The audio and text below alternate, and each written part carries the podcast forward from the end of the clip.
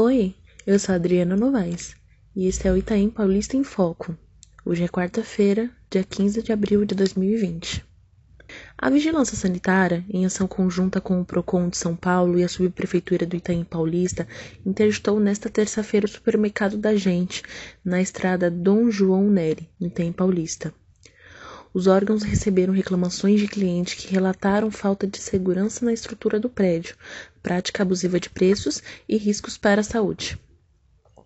A equipe da Vigilância Sanitária analisou alguns dos alimentos que estavam em condições inadequadas de armazenamento.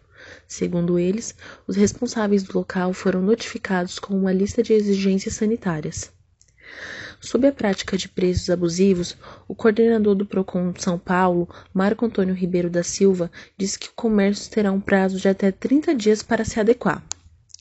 O estabelecimento passou por vistoria técnica a fim de constatar a irregularidade no funcionamento das instalações.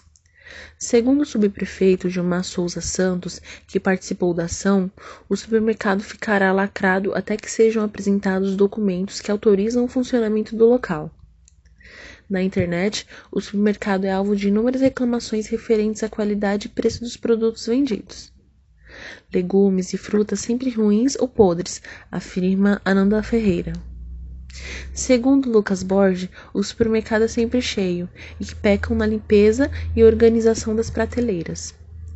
A Mila Maciel afirma que o local tem mau cheiro, é desorganizado, tem atendimento ruim, está sempre sujo e com tudo caro.